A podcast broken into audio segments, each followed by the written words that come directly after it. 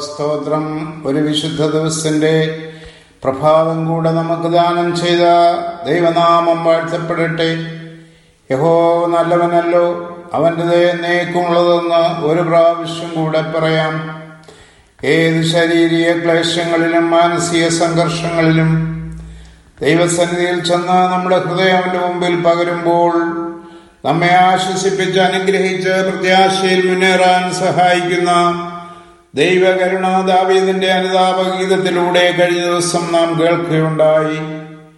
ദാവീദ് നിരന്തരം ശത്രുക്കളിൽ നിന്ന് അനുഭവിക്കേണ്ടി വന്ന തിന്മകൾക്ക് പകരം ചെയ്യാതെ ന്യായാധിപനായ ദൈവസന്നിധിയിൽ തന്റെ നിരപരാധിത്വവുമായി അഭയം പ്രാപിക്കുന്ന ഒരു സങ്കീർത്തനമാണ് ഏഴാം സങ്കീർത്തനം.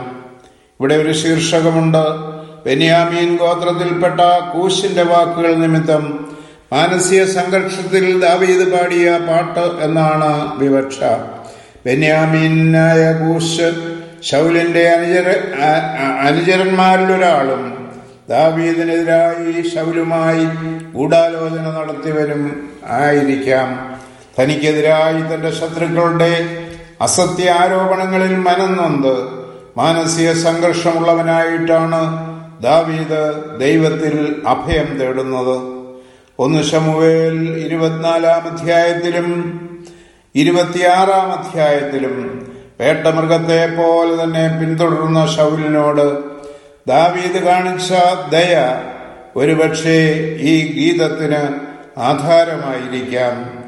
ഈ രണ്ട് പ്രാവശ്യവും ഷൗലിനെ ദൈവം ദാവീദിന്റെ കയ്യിൽ ഏൽപ്പിച്ചതാണ്.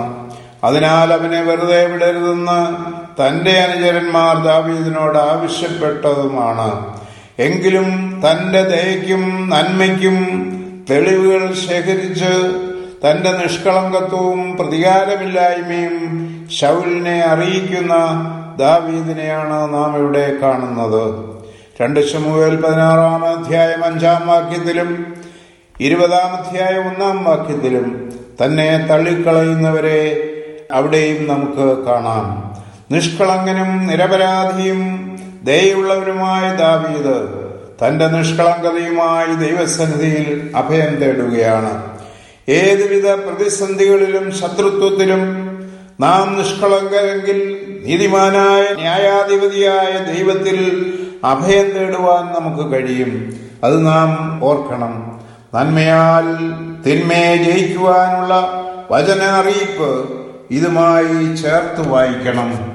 ഈ സങ്കീർത്തനം ഒന്നും രണ്ടും വാക്യങ്ങളിൽ തനിക്കെതിരായി വരുന്നവരെ വേട്ടക്കാരനായും നിഷ്കളങ്ക മൃഗങ്ങളെ വേട്ടയാടുന്ന ക്രൂര സിംഹമായും അവതരിപ്പിച്ചിരിക്കുന്നു. ശത്രുവിന് ശിക്ഷ നൽകാതെ വിട്ടയക്കുന്നത് യഹൂദ ചിന്തയിൽ തിന്മയാണ്. ഇവിടെ ദാവീദിന്റെ സങ്കടം തന്നെ വിടിവിക്കാൻ ആരുമില്ലല്ലോ എന്നാണ്.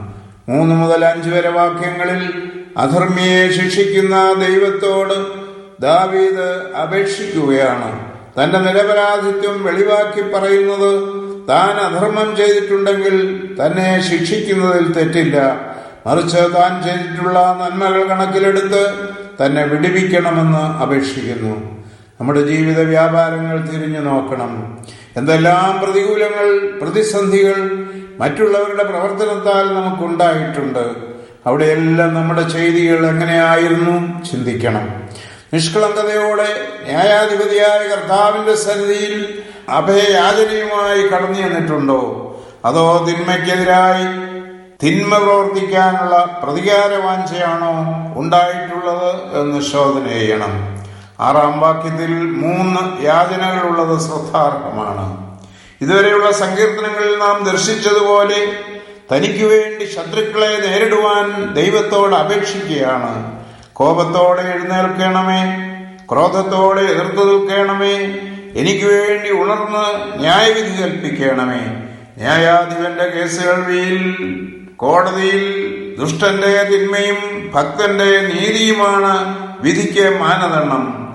നമ്മുടെ ജീവിതയാത്രയിൽ നമുക്ക് ദൈവനീതി ലഭിക്കണമെങ്കിൽ നാം നീതിയുള്ള ഭക്തനായി തീരണം പന്ത്രണ്ട് മുതൽ പതിനാറ് വരെ വാക്യങ്ങളിൽ ദൈവം എങ്ങനെയുള്ളവനെന്നും മനുഷ്യൻ വിതയ്ക്കുന്നത് കൊയ്യും എന്നും വിവരിക്കുന്നു. ദൈവം ദുഷ്ടനെ ചെറുക്കുന്ന രീതി യുദ്ധപ്രതീകങ്ങൾ ഉപയോഗിച്ച് അവിടെ പറഞ്ഞിരിക്കുന്നു. വാളിനെ മൂർച്ച കൂട്ടുന്നു വില്ലുകുലച്ച് അസ്ത്രം തൊടുത്തു വിടുന്നു. പന്ത്രണ്ടും പതിമൂന്നും വാക്യങ്ങൾ. മനുഷ്യൻ വിതയ്ക്കുന്നതാണ് കൊയ്യുന്നത് എന്ന് പതിനാല് പതിനഞ്ച് പതിനാറ് വാക്യങ്ങൾ. ന്യായം പ്രവർത്തിക്കുന്ന ദൈവത്തിന് കൃതജ്ഞതയും സ്തോത്രവും അർപ്പിച്ചുകൊണ്ട് തന്റെ കീർത്തനം ദാവീദ് അവസാനിപ്പിക്കുന്നു. തിന്മയ്ക്ക് പകരം തിന്മ ചെയ്യാതെ നിഷ്കളങ്കരായി ന്യായാധിപതിയായ ദൈവത്തെ സമീപിക്കുവാൻ ഈ സങ്കീർത്തനം നമ്മെ ഓർമ്മിപ്പിക്കുന്നു. അതിന് നമ്മെ ഈ സങ്കീർത്തന പഠനം സഹായിക്കട്ടെ. ലോകത്തിലെ എല്ലാ രോഗികളുടെയും സൗഖ്യത്തിനായി പ്രാർത്ഥിക്കാം. രോഗത്തിന്റെ വ്യാപനം തടയണമേ എന്ന് നമുക്ക് പ്രാർത്ഥിക്കാം. ദൈവം നമ്മുടെ പ്രാർത്ഥന കേട്ട് നമ്മെ അനുഗ്രഹിക്കട്ടെ. അമീൻ